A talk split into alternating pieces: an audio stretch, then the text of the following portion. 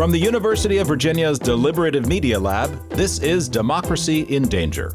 I'm Will Hitchcock. Siva Vaidhyanathan is away this week. Immigration has always been essential to America. Since taking office last year, President Biden has had his hands full trying to undo many of the reckless and discriminatory policies of the Trump years, especially on immigration. It's time to fix it.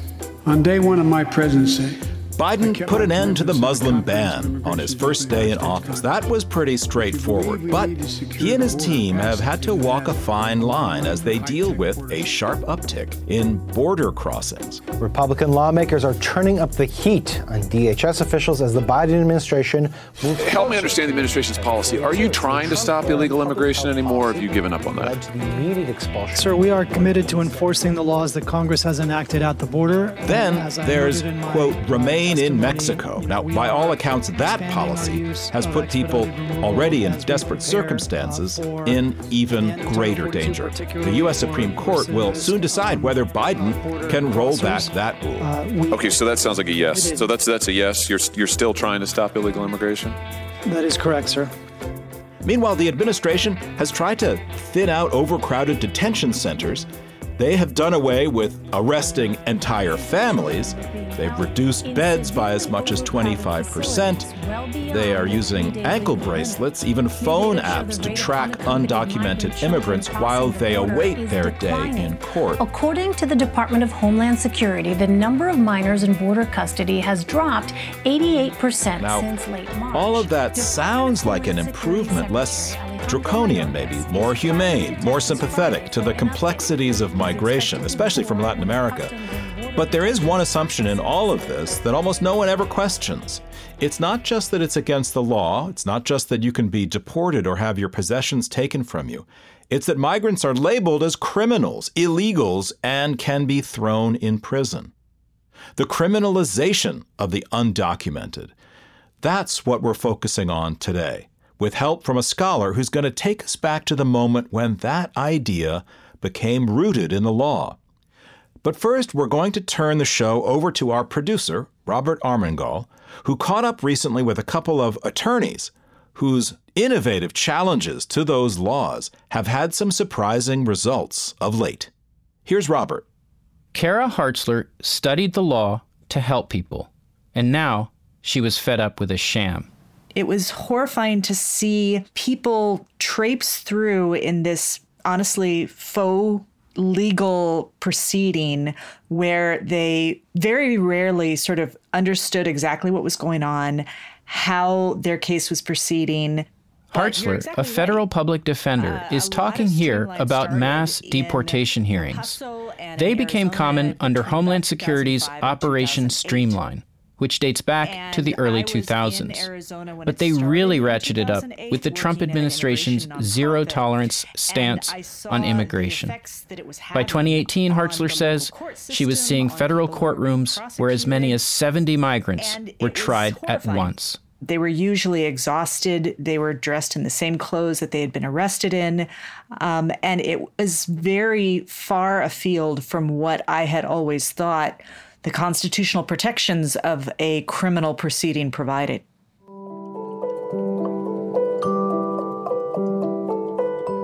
To many advocates, the situation seemed hopeless.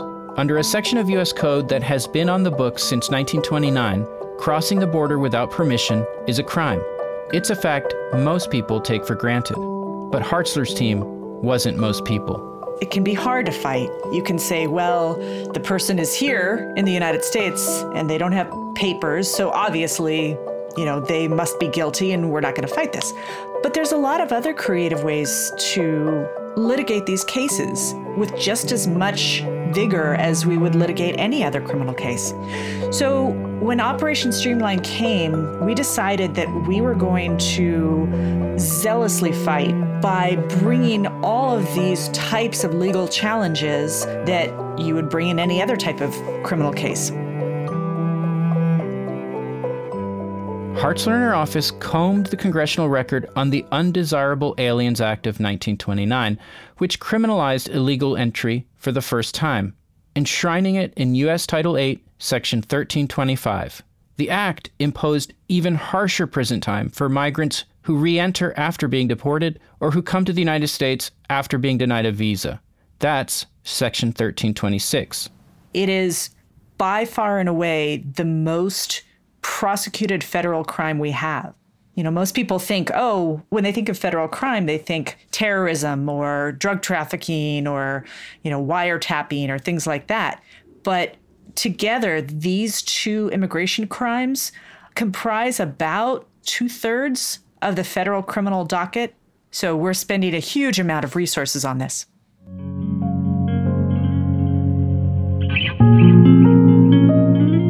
Not only that, Hartzler says, but the new law was racist from the start, and it still is, because it targets Latinos far more than others. For that reason, her team argued it violates the constitutional principle of equal protection. But their efforts fell short. The judge in Hartzler's case didn't even grant her argument a hearing. In a perverse irony, the immigration docket in San Diego was just too full. Then, in June 2019, police in Nevada busted down a front door and entered the home of Gustavo Carrillo Lopez, an immigrant from Mexico. They found 28 grams of methamphetamine. It's essentially possession of illegal drugs. This is one of his lawyers, Lauren Gorman. At the time, she says, Nevada had strict laws on nonviolent drug offenses, and Carrillo Lopez pleaded guilty to trafficking meth. The sentence life in prison. Now, Nevada relaxed its drug laws just a few months later, but these new, more lenient standards didn't arrive in time to help Carrillo Lopez. Best case scenario, he could be paroled in 10 years. After that, the federal government wants him to serve extra time, as much as 2 to 20 years more behind bars, because he entered the United States more than once without papers he had violated Section 1326. So essentially, at the height of a deadly pandemic, U.S. officials wanted to transport Carrillo Lopez from state prison to Reno, fill a courtroom with as many as 50 potential jurors, and hold a trial. As his federal public defender, Gorman didn't see just another immigration case. She saw a pointless public health risk. I think what I guess I found sort of heartbreaking was how little his life mattered and how difficult it was for me to explain in my own mind any connection between his prosecution and anything having to do with public safety. He was already serving such a extreme sentence for a nonviolent drug offense. And it made me maybe think more deeply about the law and why that law existed. And so that was something that became very interesting to me. So Gorman hit the books and reached out to colleagues. By then, Hartzler, back in San Diego, had become something of a celebrity in the world of immigration advocacy. And Gorman decided to try out Hartzler's earlier logic in a new context, and in northern Nevada, a jurisdiction with far fewer immigration cases. Of course, the government's lawyers pushed back. Yes, they admitted, there were ugly speeches in Congress when the 1929 law was first enacted. Stuff about white racial purity, eugenics, Mexican hordes coming in droves.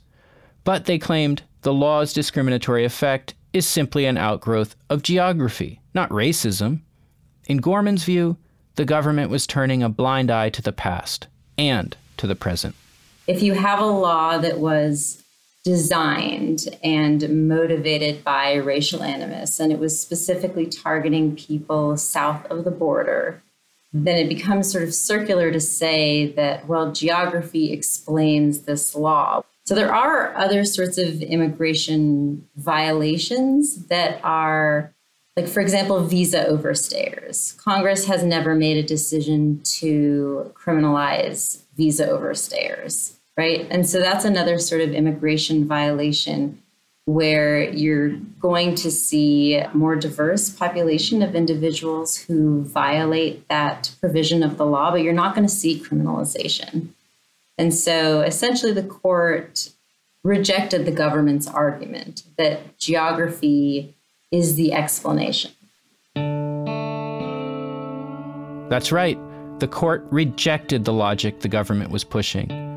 Judge Miranda Du, herself an immigrant, sided with Carrillo Lopez in ruling last summer that Section 1326 is unconstitutional. Hartzler's argument got its day in court, and Gorman had won her case. The immediate effect of this ruling remains unclear, however. President Biden's Department of Justice is appealing the case. It's very likely to end up before the Supreme Court, and with the High Court's current makeup, it's hard to say whether Du's opinion will stand. An even murkier question is will immigration policy change first? Hartzler and Gorman both say that's what their cases were always really about bringing attention to immigrants and their families, to the millions who endure treacherous journeys, often escaping violence, to live and work in America. These are human beings caught in a history not of their making. And they aren't going to be deterred by a system that sees them as subhuman or their choices as criminal. There is something bigger at stake, and I think that is telling the story behind this law. And I think the people who really need to hear this are obviously everyone who's enforcing it, everyone who is in the system, myself included. But I think the other people who need to hear it are my clients. It is not lost on them what's going on because honestly, they they feel it and they know it, and it just needs to be said. When you hear of the journeys that your clients went through in order to come here, I mean, they were willing to die. Those were the stakes.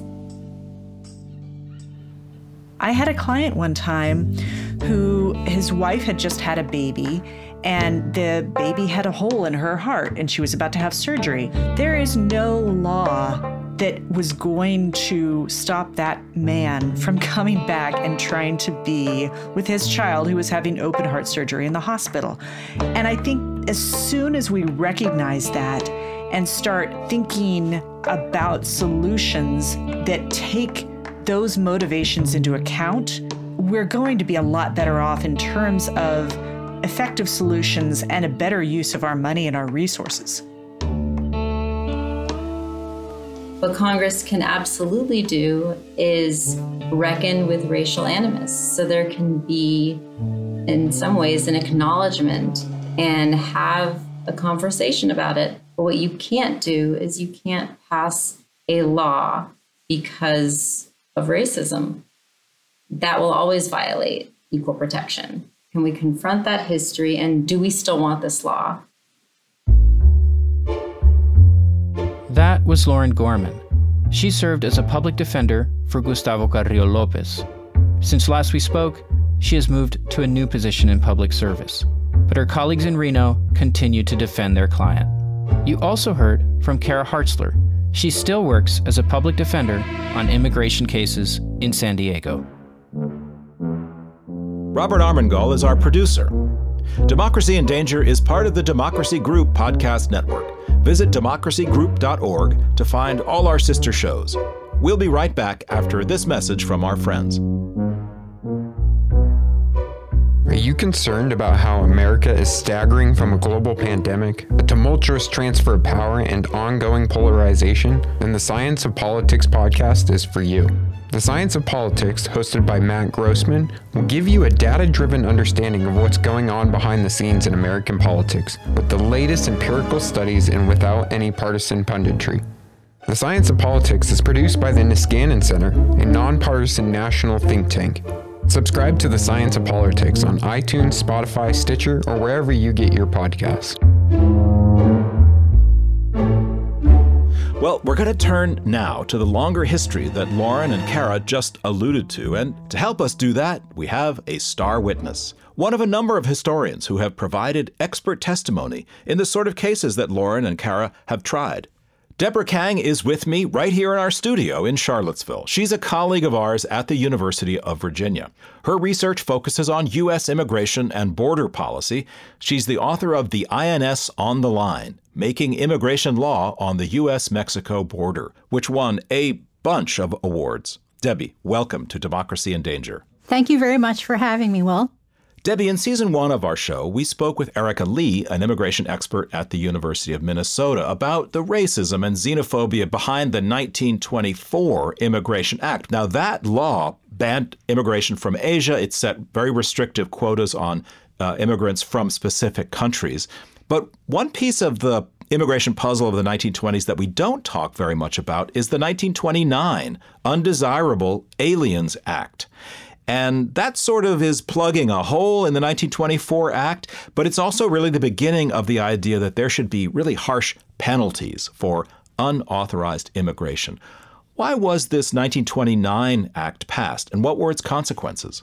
So, the 1924 Act, as you just noted, left a hole with respect to Mexican migration. So, Southwestern agribusiness had successfully argued for the exemption of Mexican migrants from the 1924 Act, and they deployed racist arguments in this effort. And these arguments were that Mexican migrants made the ideal, exploitable, and deportable labor force for America's farms. But by 1929, another set of xenophobes used a different set of eugenicist arguments to make their point. And their arguments went along the lines of Mexicans as a mixed race population, if they were allowed to remain in the United States, would quote unquote pollute the nation's bloodstream. And the criminalization of undocumented immigration in 1929 was seen as another tool to, again, protect the racial composition of the United States. So the 1929 Act makes it a crime to cross the border illegally, and it imposes stiff penalties. But before that time, was it not a crime? How were undocumented people treated, generally speaking, before this 1929 Act? Yeah, that's a great question. The 1929 Act is significant because it's the first time one can be put in prison for crossing the border without papers. Prior to that, there were other kinds of civil penalties for illegal border crossings, and these would have included deportation and a procedure known as voluntary departure. But when it came to Mexican migrants, and especially those who worked on the nation's farms, those tools, those civil tools, were only used sporadically. It, in fact, remains the case for almost all of the 20th century that corporate agribusiness has pushed hard against strong border enforcement. And it's not because they want lots of people no. crossing the border. No. It's because they want to decide when the tools should be used against them and when they should be allowed to bring uh, workers into the country. Yes. So, as I hear you talk about these two strands that we have to think of, it's really helpful because, you know, typically if we're doing a quick gloss over, boy, look at all these these immigration acts of the early part of the 20th century, we, we go to race as the explanation. But you are layering over or under, along with uh, a racial explanation, an economic story about, yes, that we need access to labor, but we also want to be able to control that labor and then you know, remove it when we don't need it if times are slow or whatever. So, it, it, talk a little bit about the dual braiding together of, on the one hand, racial and eugenicist ideas, but on the other, this sort of fundamental inequality of, of capitalism that is shaping these statutes. So, these economic ideas that you're referring to, they're inseparable from the racism. So, Southwestern agribusiness characterized Mexican migrants as being genetically inclined to being birds of passage. They mm. argued that they were biologically more likely to migrate, mm-hmm. and mm. comparisons were made to homing pigeons. And so these very ugly, racist ideas about Mexican migrants and Mexican farm workers were used by Southwestern agribusiness to justify their hiring. To that point, Debbie, what happens to the 1929 Act? Uh, as I understand it, it gets wrapped up in a series of later measures that sort of try to codify and pull together immigration law. And the 1952 Act is, is one that's often pointed to as one of the most regrettable uh, pieces of legislation passed, but it's also passed in the early phases of the Cold War in a somewhat different economic and political context than the 1920s. Is this another site to which historians look when they're trying to figure out where our immigration policies actually live? So, one of the interesting things about the Undesirable Aliens Act and its subsequent iterations in 1952, 1988, 1990, 1994, 96, and 97 is it's actually something that Congress doesn't debate to a great extent. And it's understood by historians that this is because Congress widely accepts or takes for granted that the criminalization of undocumented immigrants is a good thing. And in 1952, what's important to note is that Congress knows, and particularly Pat McCarran, who is the co sponsor of the 1952 Act, he knows, he's seen the data that Mexicans constitute a disproportionate number of people prosecuted under the Undesirable Aliens Act. So Congress knows this, and yet they decide to recodify this racist law in 1952. That's so interesting. So, your sense is that the Congress accepts the racist language of the 20s decade after decade after decade. Yes. There's no political will to rip open this yes. statute, to pull out its most offensive components, to really rethink how we govern, how we police, how we criminalize immigration. Yes. Well, I, I want to talk. I want you to talk a little bit more about the ways in which this debate has shaped our own time and really from the 50s on up to the present. So imagine a presidential candidate standing on the U.S. Mexican border and kicking off a presidential campaign with these lines. The failure of the national government of the United States to protect the borders of the United States from an illegal invasion that involves at least a million aliens a year as a consequence of that, we have social problems and economic problems and drug problems. Now, as you probably know, this is not Donald Trump, it's Pat Buchanan in 1992. And he began his bid for the Republican nomination for president by politicizing immigration. And he did it specifically at the border, with the border as a background. What is it what what had happened by the early 90s that drew Pat Buchanan to make this very you know visible embrace of xenophobia and racism in his political outlook? But also what does it tell us about our own times? Why in the 90s did this suddenly seem like a promising avenue for an ambitious politician? So immigration history hasn't changed in the sense that nativism always wins votes. This goes back to 1789 and the Alien and Sedition Acts, and then it's also true of the Chinese Exclusion Acts. When you look at the years in which the Exclusion Acts were passed, they were all election years, and that's not a coincidence. And then why specifically one saw the reemergence of nativism and xenophobia in the early 1990s, you had a confluence of both short term and long term factors. And the American right, American conservatives, since the passage of the Immigration and Nationality Act of 1965, as well as the host of civil rights measures passed by the Kennedy and Johnson administrations, were simply angry, furious. And they worked from 1965 to the present to unravel what they saw as the wrongs of the civil rights movement. And thanks to the Immigration and Nationality Act of 1965, the racial composition of the nation actually changed. And this once again makes xenophobes very angry. And then you have uh, various groups of refugees and asylum seekers entering the country, ranging from the Vietnamese to Haitians and Cubans. And then by the early 1990s, you add these changes to an economic recession, as well as the first bombing with the World Trade Center, and you see an all time high in American xenophobia. And scholars have looked at the poll data and they found that xenophobia in the 1990s was as high as it was in the 1920s. A perfect storm. Yeah. Well, I'm wondering what impact the sort of global war on terror has had, in your view, on our conception of immigration and who should be in and who should be kept out. It certainly seems to have strengthened the powers of the state. Has that also echoed down into immigration policy and, in particular, the tools that uh, federal agents possess to police immigration?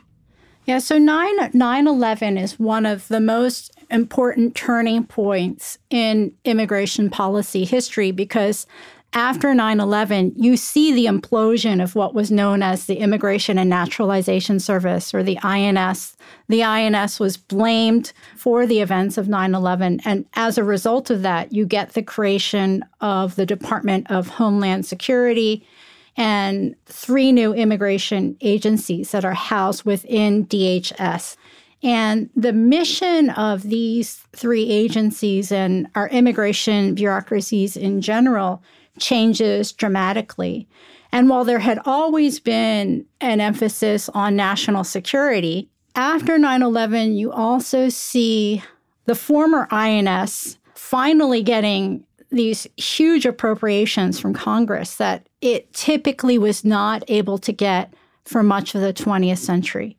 So, thanks to those increased appropriations, you see an increase in manpower and resources. And I think to this very day, the budgets of the immigration agencies within DHS are higher than the budgets of all the nation's criminal law enforcement agencies combined. Wow, that really tells us about essentially yeah. where we've placed our, our values. Yeah. But I think that it, you know, another important turning point here is this shift in our approach to enforcement that one sees happening by about 2011 and the creation of this thing called the consequence delivery system. Immigration officials have never been good at naming. yeah. And the philosophy underlying CDS shifted what had been the philosophy since the mid 1990s. By the mid 1990s, immigration agencies decided that the best way to deter undocumented migration was to try to shift the flow of that undocumented migration through the deserts, especially the Sonoran Desert. So the immigration agencies were using geography as a deterrent. But by 2011 and the creation of CDS, you see the nation's immigration agency saying, we're going to use punishment. We're going to put you in prison, right? Through these criminal penalties, we're going to inflict pain to try to deter you from coming to the United States. So that marks a radical and important shift in the way that we enforce the nation's criminal and civil laws. Now, some version of that sense of penalization was present yes. in, the, in 1929. Yes. But as you're describing, that was just the beginning yes. of developing a whole spectrum of practices, and some of which we now look upon with shock and horror, separating parents from children, for example. Yes. But uh, but these have been implied yes. in the law all of this time. Yes. Yeah. And they became explicit by the early 21st century. Well, there is some surprising news on this front. So, as we heard earlier in the show, a federal district court judge essentially ruled that the 1929 Immigration Act, or at least these, this key component of it, is unconstitutional because it violates the fundamental guarantee of equal protection under the law. This is a pretty big win, isn't it, for the effort to decriminalize immigration? I wonder if you could just you know, in, in, your words, talk about the significance of this ruling and and where does this leave us now? So I think that th- this is a historic win. I like to tell my students that American immigration law and policy has yet to have its Brown versus Board of Education moment. And this victory in Nevada might be seen as the first crack in the wall of racism that infuses our nation's immigration laws and policies. So it's a tremendous victory on the part of the federal defenders and scholars who fought for it. Well, Debbie, you're one of them. And I want to just end by asking you to talk a little bit about what it's like to take your historical scholarship and historical knowledge and place it into public debates on public issues. What's that like? How do you how do you manage to wear these two hats? So the motivation for me is very personal. It comes from the work that I did in my very first academic job in California. I worked at a state university, which was and is a predominantly Latino serving institution. Most of my students, as they acknowledged in class, had regular encounters with ICE. And they would share with me in my immigration history classes that they expected to be stopped for being brown, whether they were citizens or undocumented immigrants. I'll never forget the day when I taught the history of Angel Island, and one student raised his hand and he said, I really enjoyed that lecture, Professor Kang, and it really resonated with me because my uncle is in detention. And then when President Trump became president, I decided to start one class by talking about the rescission of DACA by Jeff Sessions. Sessions had gone on TV and announced that. And when I began the, the class with that talking point, a student sitting in the front row began to cry hysterically. And this is the worst nightmare of any faculty member to have your students crying in class. And she called out, What am I supposed to do? I'm DACA. What am I going to do? And over the course of the semester and the next couple years, I saw her and students like her struggle tremendously. She fell into a, a deep depression. Other students refused to get medical care because they were so worried that if they went to their local hospital, they'd be, you know, detained and then deported. And so when I saw this happening on my college campus, something inside of me clicked and I said to myself, I just, I just, I can't do it anymore, meaning I can't just do the academic work anymore. And I have to find a way to help. And so I volunteered to work at a think tank at UCSD, a think tank that focuses on immigration policy, and the director is Tom Wong, a political scientist. And I'm I'm sure he thought I was a nut because you know the meetings were full of undergrads and then me, and I had tenure. you know, I, I can just see the look on his face now. Just I know he was puzzled, but I was adamant about being there because I wanted to try to learn a new skill set to make a difference. And so that experience in California informs my work to this very day. Well, Deborah Kang, thank you so much for joining us on Democracy in Danger. Thank you very much for having me.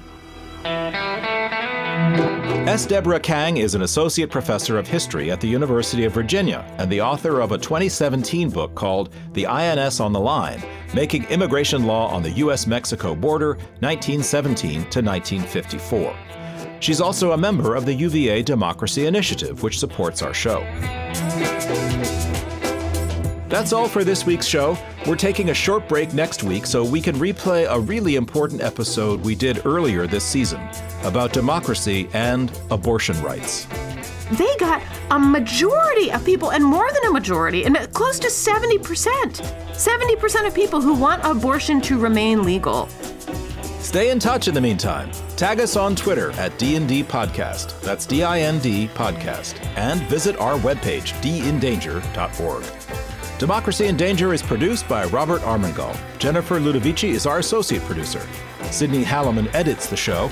And our interns are Denzel Mitchell, Jane Frankel, and Ellie Bashkow.